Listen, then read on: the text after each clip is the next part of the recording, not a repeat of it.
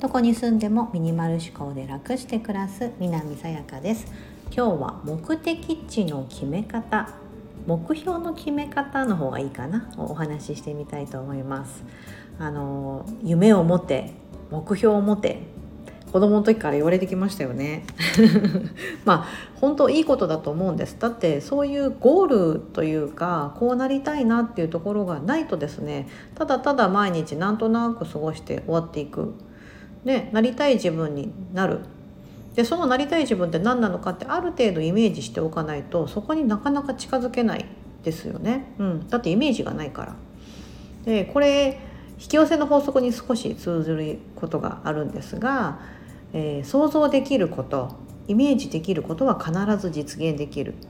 うん、これすごいあの私の中ではそうだなと思うんです。だからですね想像したりですねイメージすることってめちゃめちゃ大事なことなんです。とは言ってもですね とは言っても目的地の目標とかってあのどれぐらいの大きさで何年のスパンで考えたらいいんだろうとかなんかいろんな書籍とか例えば10年スパンで考えた方がいいとか10年は分からないから5年がいいとか、ね、もっともっと壮大なあのもう人生の最大のその目標みたいなの決めた方がいいとかいろいろあると思うんですけど私もなんか今まであれやこれやとなんか目標立ってあれあれしてあれだないこれだないってやってきて私みたいになんか子育てしてだからまあこの3 4 0代とかなんかそういった年齢でまだこの先もちろんまだ子育ては続きますし、うん、あの今私はこのチャンネルのテーマ通り「どこに住んでも」って書いてますが今アメリカに住んでますが1年後にはどこに住んでるかわからない状態なんですね。うん、なんかそういうふうにですね先が見えない、ね、ような状態の人ほどですねもうちょっと短めのスパンであの目標を立てた方がいいなって私思うんです。うん、あまり長い目で考えてみたとしてもですねあのそれはこう人生の大前提としてこうなりたいな、うん、っていうのがああってもいいと思うんですけど結構そうやって抽象的になりがちじゃないですか。うん、なんか私と私の抽象的な願いってあの健康的なこう毎日を健康的に病気とか怪我とかなく過ごしたい。これめちゃめちゃ抽象的じゃないですか。ね。うん、健康的っつってもどれぐらいの？みたいな。ね。こう毎日はつらつと生きるとか朝起きてすっきりしてるとか、うん、でそうなると今度あのちっちゃな目標になってきますよね。じゃあすっきり起き起きたいから何時に寝ようとか何時に寝たいなとか睡眠はこれぐらい取りたいなとかいうこう細かい細分化されて目標になっていくと思うんですけどもそれって結構短いスパンで考えないとですね、うん、10年間今から10年間毎日8時間寝るとかしてしまうとですねもう大変じゃないですか。できない時ああできなかったってなるだろうし、うん、なのであのまあえーと、少し短いスパンでしかもあまり大きくないあの目標目的地がいいと思ってるんです。うん。例えばですけど私、まあ、インスタグラムと SNS をやってまして、えーと、半年ぐらい前かな。あの、まあ、1年ぐらい前かな。1万人フォロワーさん1万人行きたいって思ってたんです。なんかインスタグラムの中でそこが一つの区切りなんですよね、うん、昔は1万人っていうあのフォロワー数を満たないとあのリンクってインターネットとかのリンクとか貼れなくて、うん、何か皆さんにお伝えしたいことをそういう時にいちいち回りくどくこっからこっからみたいな感じで言わなきゃいけないとか、うん、っていうこともあったりして1万人って一つの目安だったんですね。で1万人超えるとちょっとしたインフルエンサーみたいな感じでちょっと箔がつくみたいなとこもあったんで私はなんかとりあえず1万人を目標。そしてそのインフインスタグラムで何か自分のビジネスにつながればなみたいなあの結構その具体的っていうよりもなんか中、うん、結構ふんわりした目標でした。うん、ですがやっていくうちにうちにですね、うん、1万人っていうのはすごく数字の目標があっていいと思うのでまずそこを目指しながらやっていってでいざ1万人達成したらですね次はなんか何万人とかいう目標とかではなくてじゃあここからじゃあこの次のステップでみたいな感じで何か1個山を乗り越えたらまた新たな目標って出てくると思うのでそういったスモールステップをですねこう繰り返していているような感じです。うん、いつもあの書くことで願いは叶うって前に配信したんですけどあのまさにそのいうふうに思ってて1個だけ私ノートを持ってます。B5 のですね。ここにですね願い事とかあの自分の夢みたいなところを書くノート。プラスあの両面から書けるようになってて、えーと、反対側はこう感謝ノートみたいな日々の暮らしに感謝するっていうことをつらつらと書いてたりするんですけど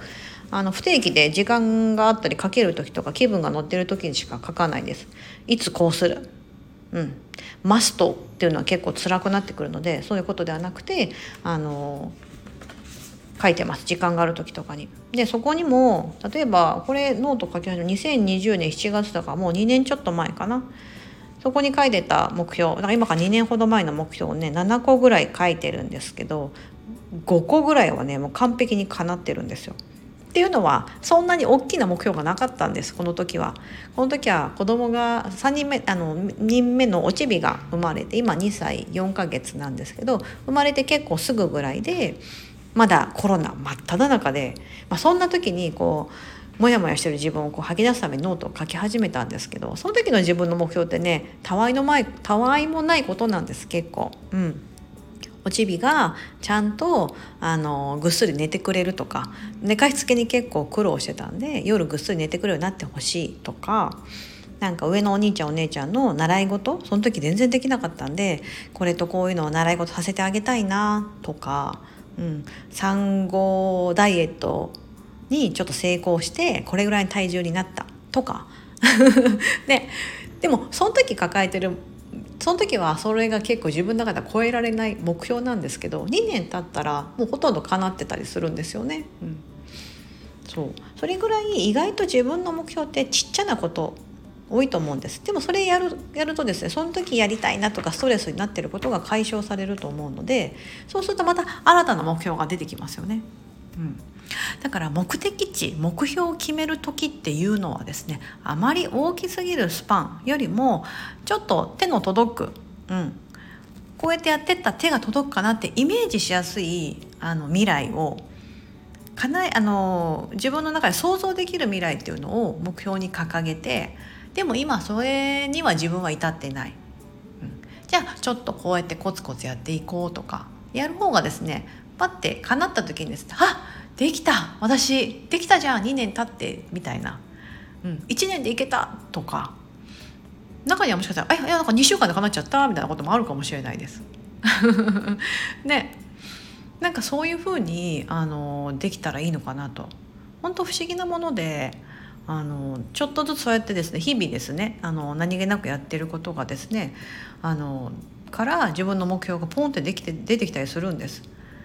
なんか私は何か、まあ、今まで雑誌とかそれ載ったことなかったんで雑誌に載ったりなんか本出版できたらいいなみたいな感じでちょっとこの間書き足した願いがあってそしたらですねつい先日ですねあのミニマリストのムック本みたいに出す出すのでそこに掲載いただけないでしょうか？みたいな感じでお声がけいただいて「おお」みたいな「おおいいんですか?」みたいな。こうミニマリスト関係でお声だけいただくって初めてだったのですごく嬉しくて。でそうやってあのこうまあ